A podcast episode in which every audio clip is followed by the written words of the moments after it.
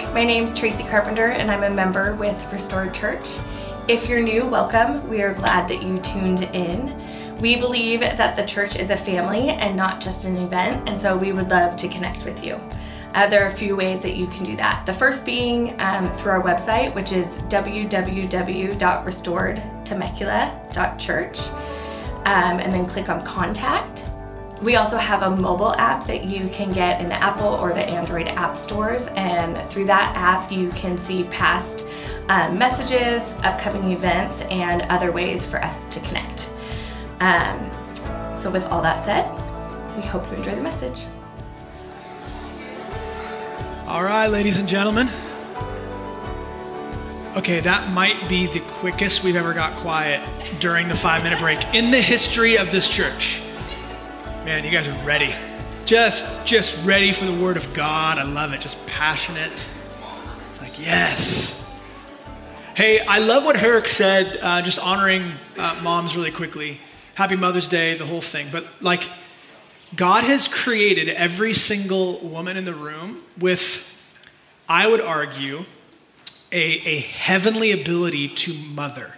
It's not limited to biology, although we honor biological mothers and the sacrifices and the love, but like every woman in the room, we want to honor you. Like there's a reality, biblically, there's a reality to spiritual mothering and the impact that that has on people.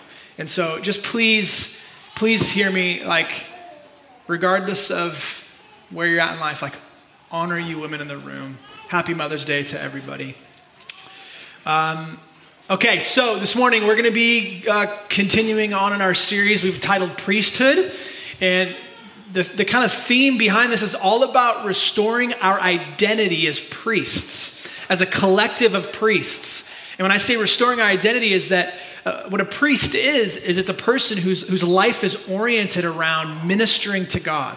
It's a life oriented around blessing God. It's a life oriented around ascribing ultimate worth to God. That's what worship is. And it's not just something that we do as disciples of Jesus. It's not just something that we do as Christians. It's part of who we are. Because there's all sorts of things that we could orient our life around. There's all sorts of like things that we could make priorities in our life. But when we talk about this idea of priesthood, that part of who we are is a collective of people whose life is oriented around ascribing God worth, around blessing him and ministering to him, not to get something from him, but just because he's worthy.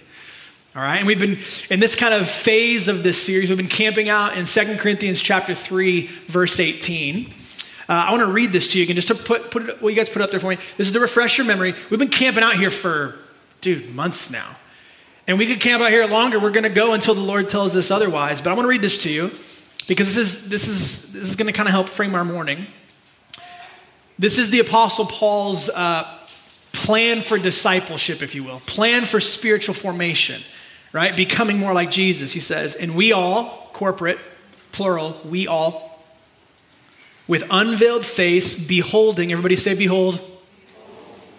Beholding what? Beholding the glory of the Lord, are being transformed into the same image, from one degree of glory to another. For this comes from the Lord who is the Spirit. It's the work of the Holy Spirit. And basically it's this idea that this isn't new for most of you, but we become like what we behold. We become like that with which we give our attention to. And this isn't just like a Christian concept. This is arguably a secular concept as well. That's why so much money has been dumped into advertising every single year, because smart business owners know that you will become like what you behold. The principle's true not just in the church, but outside of the church. And so far, we've talked about this idea of you become like what you behold, and we want to become like Jesus, so we want to orient our lives around, as priests, around beholding Jesus in every area and every facet of life. So far, we've talked about beholding God in Scripture throughout this series. We've talked about beholding God in our failures, right? That when we blow it and we actually, instead of like giving ourselves over to shame and guilt, we actually give our attention, beholding God for who he is as the forgiver, as the redeemer, as the restorer. And that actually has an effect on us, right? Beholding God in Scripture, beholding God in our failures, beholding God through humility. We've talked about that. We talked about beholding God in the storms of life, that when we experience fear, when we experience opposition, that we have the opportunity to behold God. What is he like? Who is he? In those spaces, and that can affect the way we live. The disciple of Jesus, my friend, is a person who is ever beholding God. In other words, you just don't ever take your eyes off of him. In everything that you do, it doesn't mean that you stop doing all the things that you do. It means that in the midst of those things, we're priests who are consistently living a life oriented around beholding him in his glory. All right, so today, this is going to be an interesting morning because I want to talk about something that is I feel like God's been working on with me personally for a while now, okay? I'm going to be talking to you today not as an expert by any means in what I'm going to talk about, but as someone who's like very much in process with this one. I feel like God wants to mature me. I feel like he wants to strengthen me. I feel like he wants to grow me. I have a lot of areas in my life I need to grow. And I know that you're the same as me, right? We're all in process. Today, I want to talk about beholding God in your work, all right? Beholding God in your work. So go ahead and grab your Bible. If you have one, you can flip it open to the very first page, Genesis chapter 1. If you don't have a Bible, no worries. The crew's going to put the words up here on the screen for us. Thank you, guys. Marshall, on it. Thanks, bro. Before I read the scripture this morning, I just want to pray. And so I'd love it if you'd pray with me. Holy Spirit, we just invite more of your rule and reign in our mind right now. I ask you to minimize distractions this morning so that we can hear clearly from you. I really believe there's something profound here for all of us, not just for me. I know this is like deep work that you want to do in me. And I just humbly ask you, Lord, don't just make me a man who like presents information. I want the reality of who you are and what you've invited me into and how you've created me. Like, and not just me, but us. I want to become who you've made me to be. And so would you let the truth of your word like actually take up residence inside of me? I don't want to be a hypocrite. And I pray for my brothers and my sisters in the room. I pray the same thing for them, that the truth of your word would inhabit them. And it wouldn't just be a concept that we can go like, oh, okay, I could see how that makes sense, but it would be something, it would be truth that we yield to. And the result of that would be just a ton of kingdom fruit. So have your way this morning amongst us, Lord. Encourage us, free us from some bondage in our life, and make us more like Jesus, we pray. And all God's people said, amen. All right, Genesis chapter 1, starting in verse 26. Then God said, let us make man in our image, underline image, if you have a pen, according to our likeness. So really quickly, let us, Trinity, plural, God is three, three persons, one God. Let us make man in our image. Let us make man kind of like us. They will rule, underline rule. They will rule the fish of the sea, the birds of the sky, the livestock, the whole earth, and the creatures that crawl on the earth. Verse 27, so God created man in his own image. He created him in the image of God. He created them male and female. Okay, you and I were created in the image of God. Verse 28, God blessed them, and God said to them, be fruitful, multiply, fill the earth, and subdue it. Underline subdue it. There's that word again, rule. Rule the fish of the sea, the birds of the sky, and every creature that crawls on the earth. God also said, look, I have given you every seed-bearing plant on the surface of the entire earth and every tree whose fruit contains seed. This will be food for you, for all the wildlife of the earth, for every bird of the sky, and for every creature that crawls on the earth. Everything having the breath of life in it, I have given every green plant for food. And it was so, verse 31, God saw all that he has made, and it was very good indeed. Evening came and then morning, the sixth day. So this is just describing the sixth day of creation. Okay, let's keep going on. Now we're going to be in chapter 2, verse 1. So the heavens and the earth and everything in them were completed. On the seventh day, God had completed his work. Underline that, completed his work that he had done. And he rested on the seventh day from all his work. God's working here, right? Or he's resting after his work. Verse 3, God blessed the seventh day and declared it holy, for on it he rested from all his work of creation. Verse 4, these are the records of the heavens and the earth concerning their creation. At the time that the Lord God made the earth and the heavens, no shrub of the field had yet grown on the land, no plant of the field had yet sprouted, for the Lord God had not made it rain on the land. And get this, and there was no man to what? Work the ground. But mist would come up from the earth and water all the ground. Then the Lord God formed the man out of the dust from the ground and breathed the breath of life into his nostrils, and the man became a living being. The Lord God planted a garden in Eden in the east, and there he placed the man he had formed. The Lord God caused to grow out of the ground every tree pleasing in appearance and good for food, including the tree of life in the middle of the garden, as well as the tree of the knowledge of good and evil. Jump down to verse 15 in chapter 2. The Lord God took the man and placed him in the Garden of Eden to work it and watch over it. And the Lord God commanded the man, you are free to eat from any tree in the garden, but you must not eat from the tree of the knowledge of good and evil, for on the day that you eat from it, you will certainly die. Okay, a lot of scripture coming at you, okay? The big idea is this. What I want to kind of communicate. Why did God place mankind on the earth in the garden? Verse 15 tells us. This is the purpose of mankind. It says to work it and watch over it. When it says to work it, it's not talking about like intense dancing, okay? It's talking about work. Thank you. That was a great dad joke. For those of you that laughed, thank you, appreciate it. No, but for real, like to work the land and to watch over it. In other words, to work and to rule on God's behalf, right? We're made in his image to reflect what he's like to the rest of his creation. So hear me. This is part of what it means that they were made in God's image, right? I'm going to talk more about this idea of being made in God's image and how this relates to beholding and priesthood and stuff next week. But I want you to see something. God works and God rules, right? And he created mankind to do the same thing. And as they do that, they reflect his image. They reflect what he's like to the rest of creation, okay? Hear me.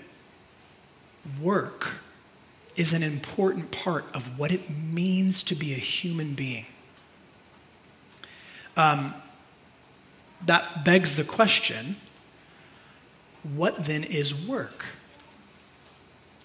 I think oftentimes when we hear the word work, we think like vocation, right? So what I do for money, what I do for a job, what gives me a paycheck. If you're a student, like what am I gonna be when I grow up? Like we think of vocation when we think of work. And that's fine, that's good, right? But not all work is limited to vocation. However, your vocation, it involves work, right? Let me give you a definition of work, okay? This is what I'm gonna work off of. Pardon how many times I'm using the word work. Work, any activity involving mental or physical effort done in order to achieve a purpose or a result. Any activity, mentally, physically, that's done in order to produce a result, right? To achieve a purpose. So let's contextualize this for a second. Like, what is that? How does that mean for you and for me, for those of us in this room? Everything that you do at your job, your vocation, your career, that's work. The phone calls, the emails, the meetings, right? The labor, what you do with your hands, the problem solving, everything that you do at your job is work. Those of you, I'm confident everybody in the room, you're part of a household, right? Everything that goes on in your household, everything involved with the management of your household, right? The cleaning and the cooking and the laundry and mowing the lawn and all the thing, that's work. It's physical and mental, right? Effort to achieve a purpose. This is Mother's Day. You moms in the room, you dads in the room, raising and parenting children. You don't need me to tell you this. That takes a lot of mental effort and physical effort, does it not? Destiny's giving me the like, yes, as she holds her newborn. Any activity involving mental or physical effort done in order to achieve a purpose or a result. So, just turn on your thinking caps for a second and get personal with yourself. What are all the ways that you work in life? Start to list them. There's probably hundreds. Think of all the things that you do for work, not just vocationally. That can be part of it, yes, but that's not exclusively that. Begin to make a list in your mind. Go ahead.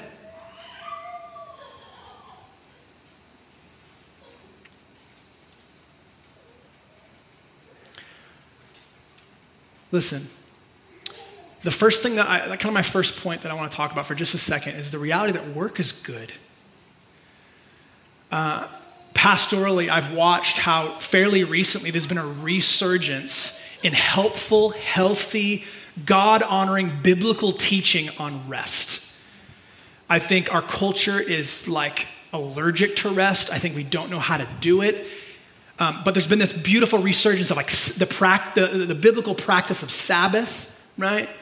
Like Sabbath is not just a biblical practice, it's like a commandment. God says, do this. Don't forsake this, right? It's an important thing.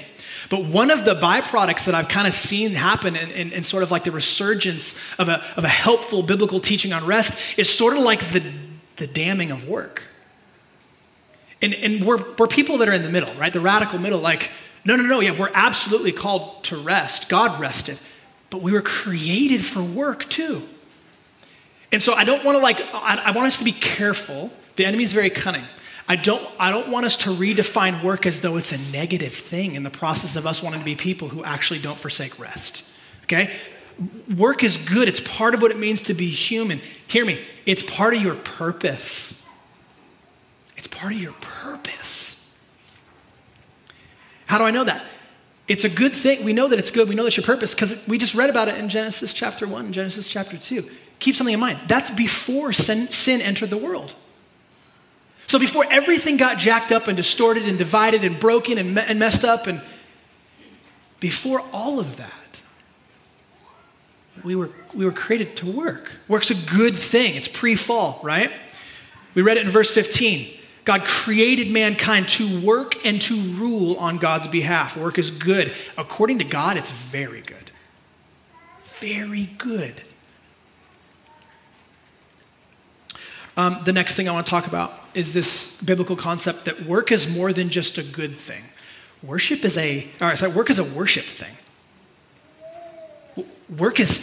It's a worship thing. Again, that definition, activity, any activity done in order to achieve a purpose or a result. Hear me, that means that work is a means to an end.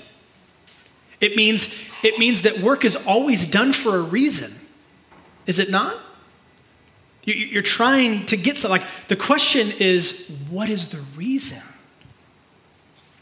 And I feel like so oftentimes we just kind of fly through life and we don't actually take the spiritual pulse.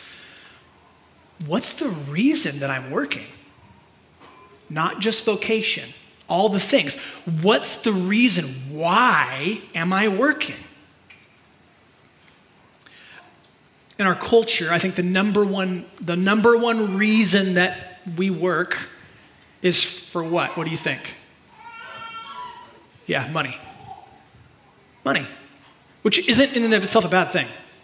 Can we just be real? Like, the love of money is really dangerous, right? But money itself is not a bad thing. But most people, they're working because they need to get money. Why?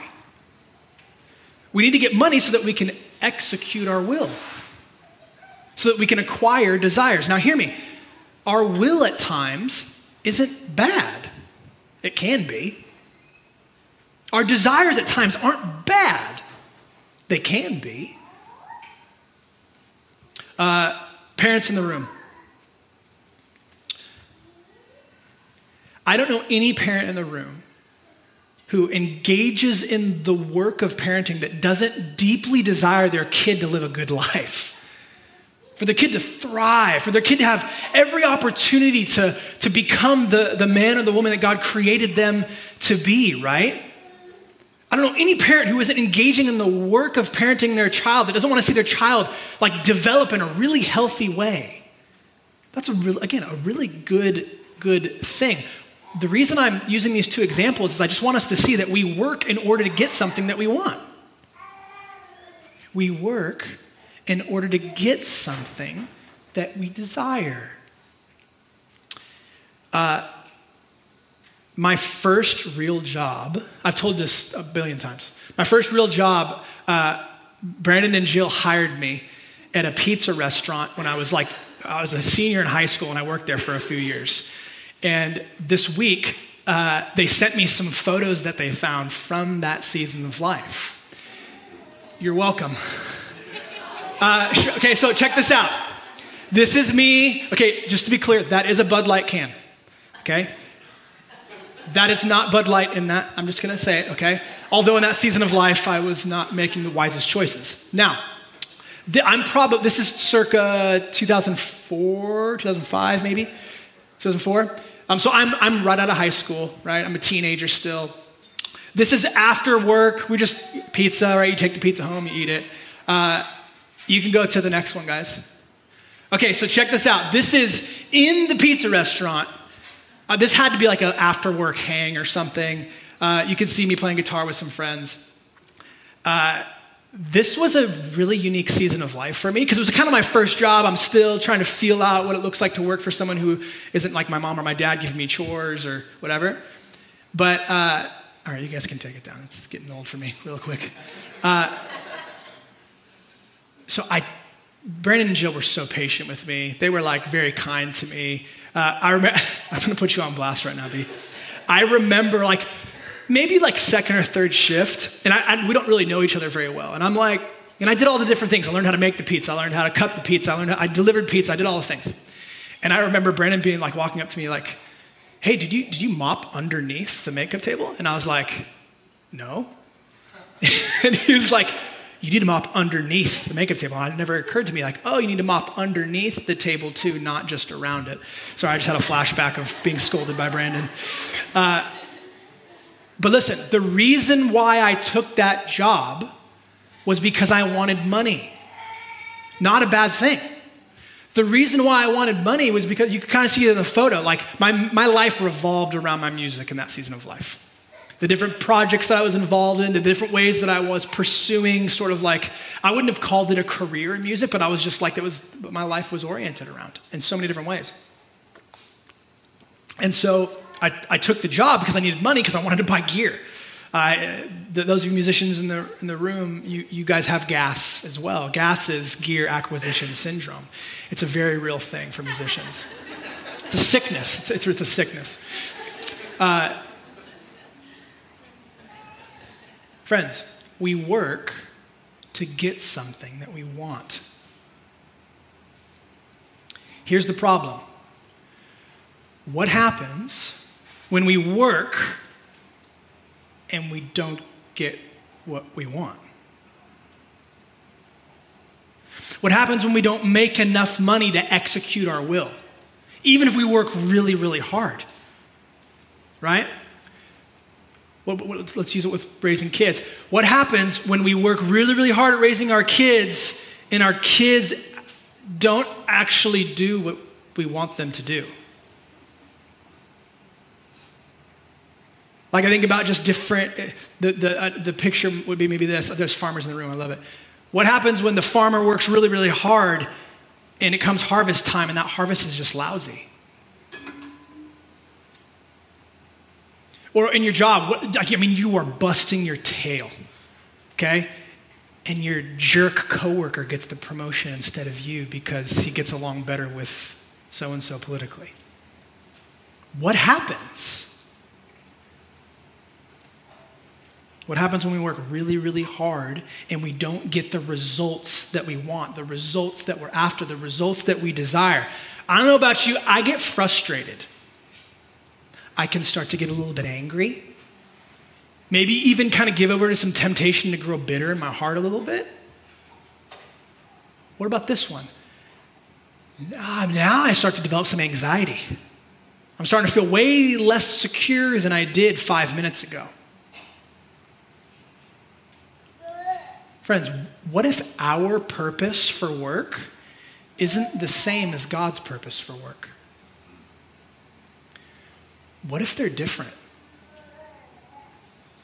I'd like to propose to you that they are.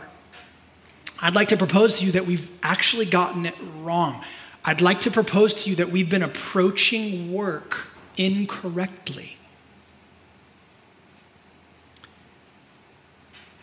You see, I stopped reading in Genesis before Genesis 3. Genesis 3, sin enters the world and it jacks everything up. You don't need me to tell you this.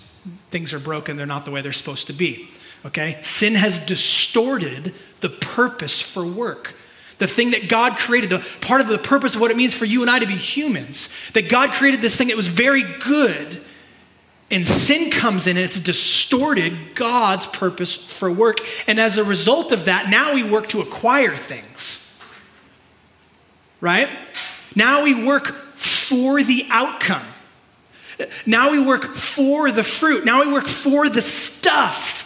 Now we work for wealth. Now we work for power. Now we work for significance. Like, and guys, I know this is like every human being, okay? But like, you ever be giving yourself over to any form of work, whether it's vocational or not, and you're like, I'm actually pretty good at this. Other people are noticing that I'm pretty good at this. That feels real nice, does it? It makes me feel fairly significant. Today's Mother's Day.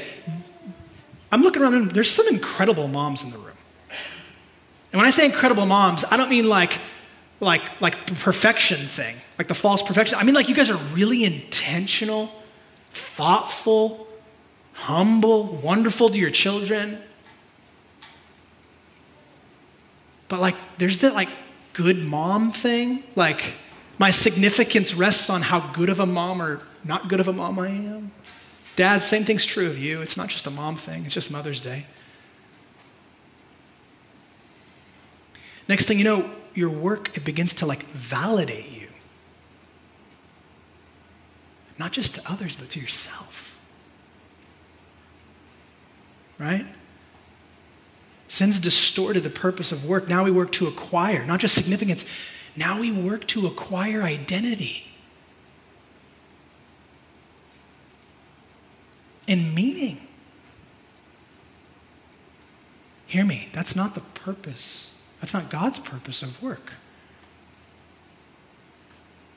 And when we work really hard and we don't get what we want, we don't get the fruit, we don't get the outcome, we don't get the stuff, the wealth, the power, the significance, the identity, the meaning that we want, when we don't get that, we react in really unhealthy ways. I know I'm not the only one. Friends, work is worship. We do it because of deep desires within us. And guys, this is the thing that pastorally drives me crazy about myself and crazy about you. I let myself in with you because we're all the same in this. So often we don't realize what it is that we're actually worshiping, what it is that we're actually ascribing ultimate worth to. And here's what's crazy about us. It shifts and moves in every moment of the day. You ever be like me where you're like, dude, I just feel so much gratitude for the Lord and his kindness. My life is oriented around bringing him pleasure. And then I hear my kids arguing in the room, stop it. And you're like, what just happened to me? It moves and it's fluid and we don't realize what it is that we're worshiping. But our work, it reveals what it is that we worship in those moments.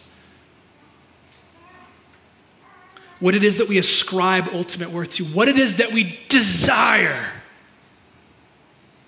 to acquire. Can I ask you a pastoral question?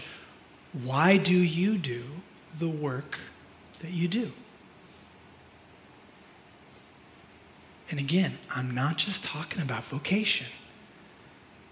Getting a paycheck is not part of this equation. Why do you do? Why? Why do you do it? And I'm not saying that to shame anybody in the room. This is not a place of guilt or shame. Okay, we're gospel people. Okay? I have no doubt in my mind that the reason that you do the work that you do, so many of the reasons are wonderful, beautiful, incredible reasons. St. Augustine, he's one of the most influential Christians ever. I love the language that he uses in regards to this kind of an idea. He used the language of rightly ordered loves. Let me read you a quote that he wrote 1,600 years ago. You guys have that? Great. Augustine says this, quote, "Living a just and holy life requires one to be capable of an objective and impartial evaluation of things. To love things, that is to say, in the right order, so that you do not love what is not to be loved, or fail to love what is to be loved, or have a greater love for what should be loved less, or an equal love for things that should be loved less or more, or a lesser or greater love for things that should be loved equally." Rightly ordered loves. I know there's a lot of words, but I'm going to break it down. Okay, let me give you an example. First year of my marriage. It was a learning experience, okay? I'm going to use like intense language, but I think it's somewhat fair. I think I was addicted to fantasy football, okay? And it hit me, like a year into marriage, I'm like guys, I would prep for the fantasy football draft like 6 months in advance, and I got my laptop out and I had my spreadsheets and da-da-da-da-da. It was like just, yeah, intensely competitive with old friends. Fantasy football is not bad. What's not so good about that was that I was spending more time on fantasy football than I was giving more attention to fantasy football than I was my new wife. I'm not here to throw shade at fantasy football. It's not a bad thing. I'm here to throw shade on disordered loves. Having your loves be in right order. You tracking with me? Okay. When loves are not in the right order, things can get unhealthy real quick. Now, the next thing that is important to note out of the scriptures is that work is primarily for God. Hear me. Is your work for you? Let me hear you. Yes. Yes, your work is for your benefit. Absolutely. It's for your benefit, 110%. That's good. Please don't misunderstand. Your work is for you. That is good. It's for your benefit. Is your work for others? Come on, talk to me. Yeah, absolutely. That's wonderful. That's good. I would hope that most if not every act of work in your life is somehow benefiting other people. That's beautiful. I mean, we're Christians, right? We're called to not have our lives centered around just us, right? However, work is worship. Work is worship. That means that for the Christian, work is primarily for who? For him. For him. Matthew chapter 22. If you think this is just my opinion of like, come on, Tom, like you're getting weird. Matthew chapter 22, starting in verse 34. When the Pharisees heard that he there's Jesus, when the Pharisees heard that Jesus had silenced the Sadducees, they came together, and one of them, an expert in the law, asked a question to test him. "Teacher, which command in the law is the greatest?" Jesus is so brilliant. Verse 37, he said to him, "Love the Lord your God with all your heart, with all your soul, and with all your mind. This is the what? Greatest and most important command." Verse 39, he's not done. "The second is like it. Love your neighbor, others, as yourself, you. All the law and the prophets depend on these two commands." Friends, are you called to love yourself? Yeah. Are you called to love others? Yes. Those are secondary, according to Jesus. They're not bad.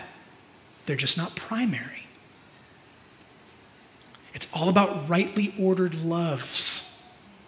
Being the human, the man or the woman that God has created each one of us to be, it involves rightly ordered loves. Hear me, work is for your benefit and for the benefit of others, but it's primarily for him. Because guys, listen, if God is not at the center of your work, do you know what that means? It means something else is.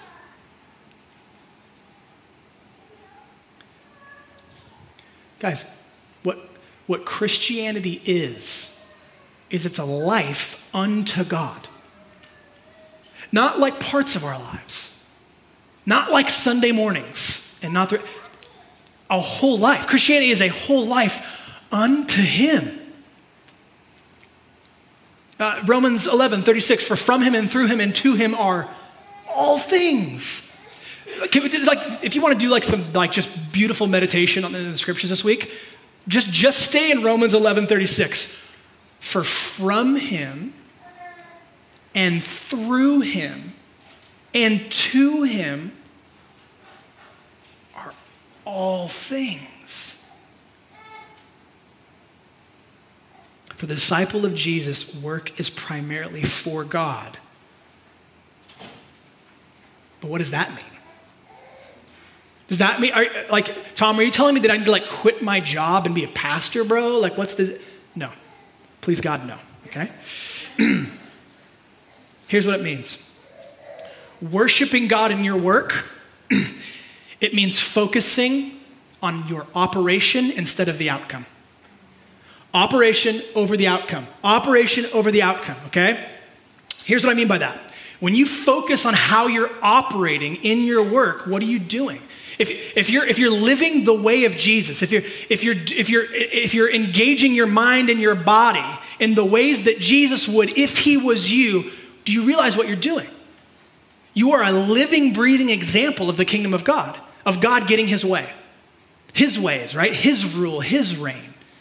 So when you're focused on operating on the cliche, what would Jesus do if he was you? If that's your mindset, in every act of work that you do, your focus is on the operation. And the result of that is that your agenda is God getting his way. But if your focus is on the outcome of things, if your focus is on the fruit, if your focus is on what you get, on the stuff, if your focus is on the outcome, it's me getting my way. Now hear me. Sometimes that can work out all right. And sometimes it's a disaster because it's working to acquire.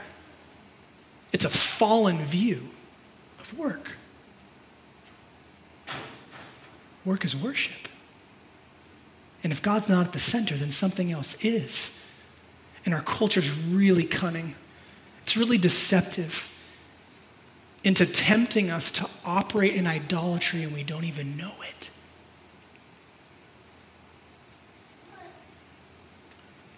Can I give you some examples from my own life? I'll give you one from my own life, just with kids, okay?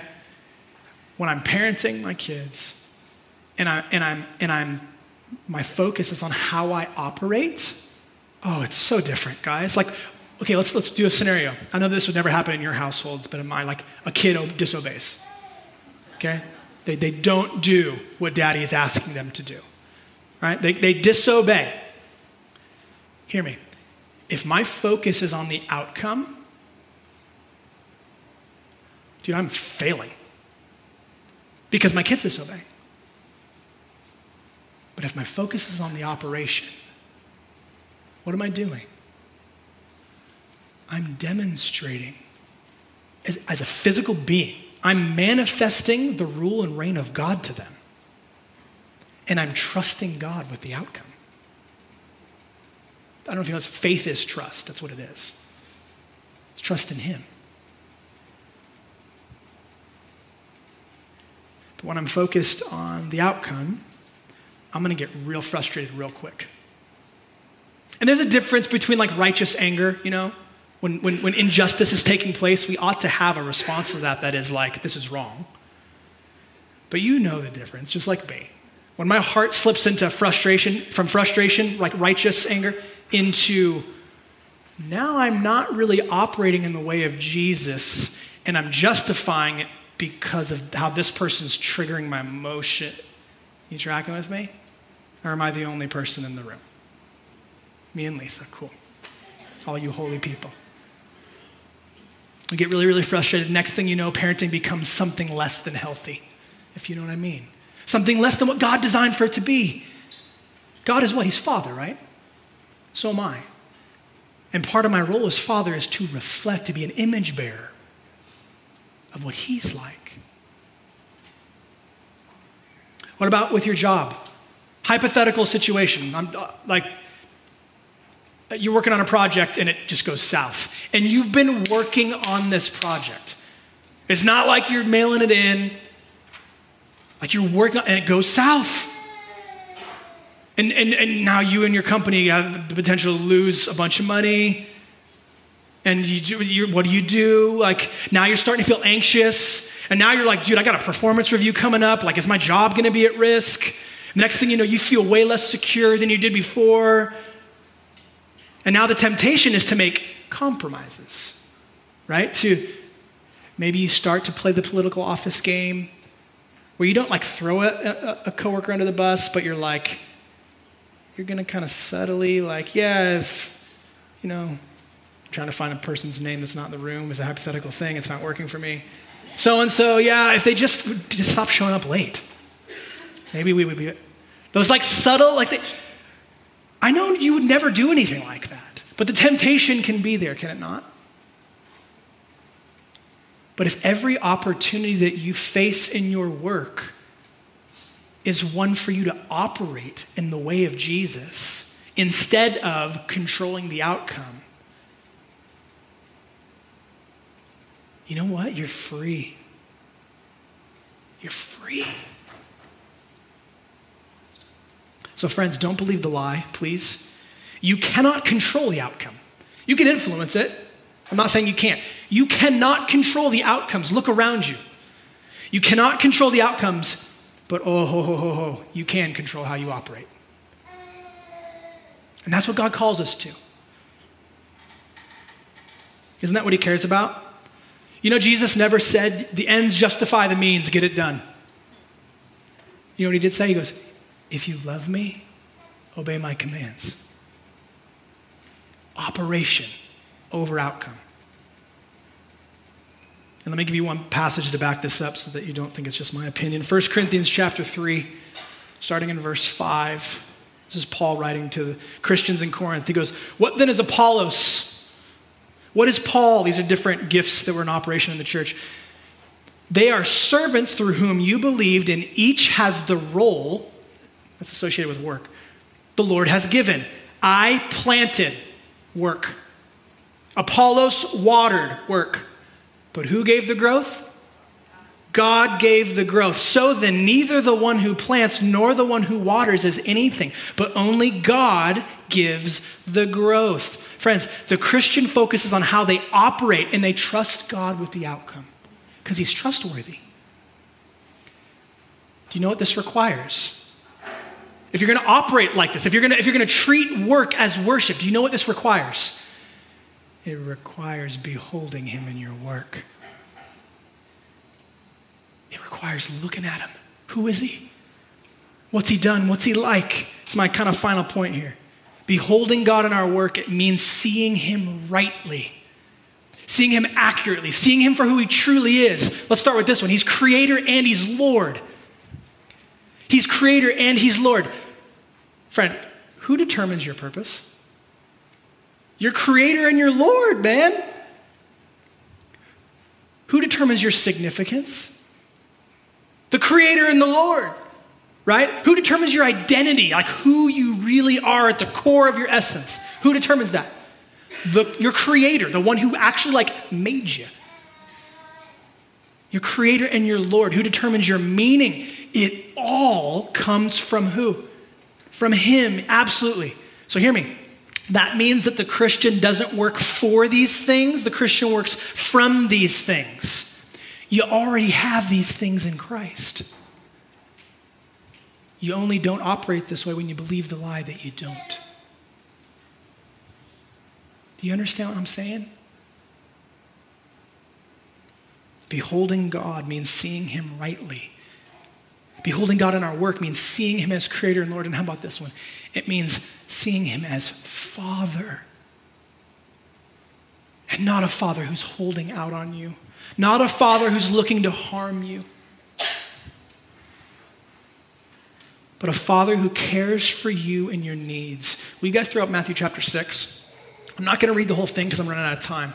But basically, this is this famous passage where Jesus is like, hey, why are you worried? He goes, your heavenly Father, he clothes the flowers.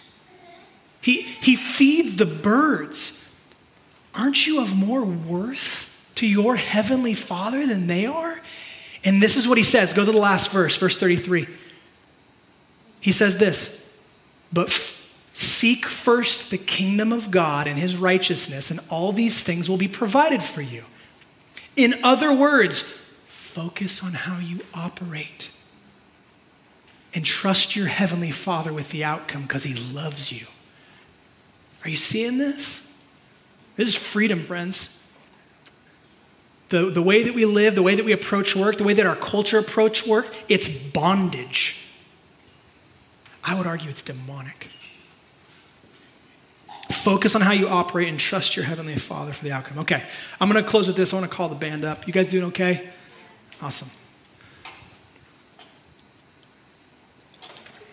Thanks, Scotty.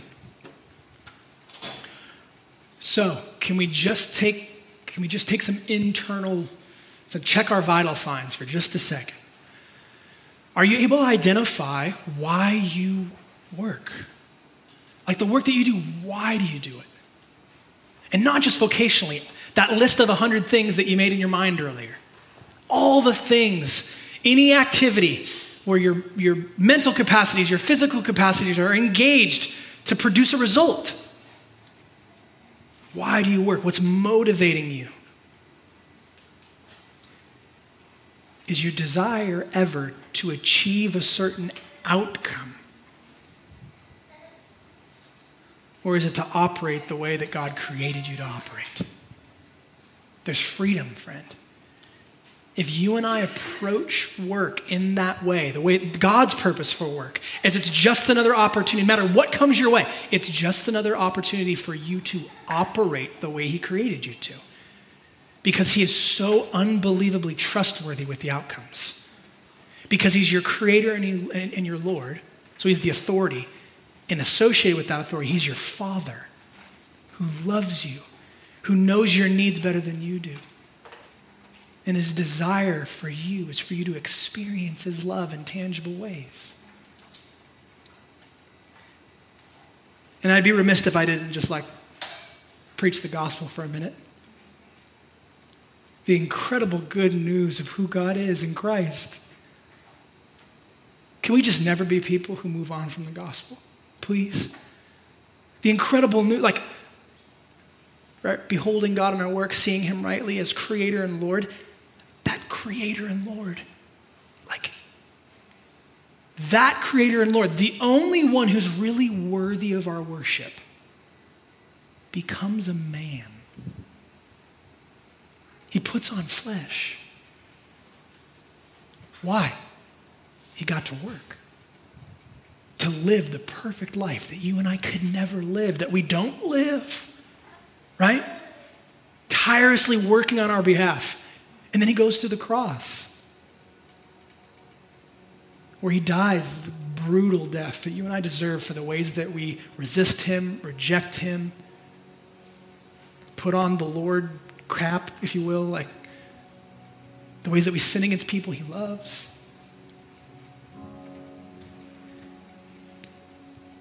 I love the way that Jesus models operation over outcome. Last night of his life, he knows what's coming for him in the morning. He knows he's going to be brutally executed. And he goes, God, Father, if there's any other way. But then what does he say? But not my will, but yours be done. In other words, Father, my aim is how I operate, and I'm trusting the outcome to you.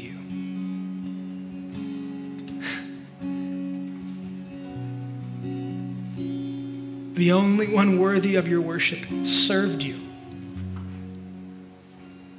working on your behalf. And he hasn't stopped. He won't stop. We sing that song, Way Maker, how's the bridge go? You never stop working. He's working even now on your behalf. He's working to deliver you from living a distorted life, where we ascribe a purpose to work that he never desired for it to be, a life of disordered loves to a life of rightly ordered loves. So the question I have for us, kind of the vision, let's zoom out as we close here. What would life look like if your work wasn't done to acquire? If you didn't approach work as a means to an end, as a means to acquiring things. And maybe they're not meant, maybe they're not material things. That's not necessarily the case. What would your life look like if the purpose for work wasn't to control an outcome, wasn't to acquire your desires? What if your work was just another opportunity for you to worship? Like, you ever thought about what the ripple effects of that would be? What would be the result of that, right? Here's what would happen. The whole earth would be filled with his glory. Remember we talked about being image bearers of God? When your focus is on how you operate instead of controlling an outcome, do you realize what you're doing? You're operating the way that God would. You're reflecting, you're living as an image bearer. You're reflecting what God is like to the world around you. Imagine if everybody did that. The whole earth filled with his glory. Friends, please don't underestimate the dignity of even the simplest work that you give yourself over to. Let me pray for us. Will you stand if you're able?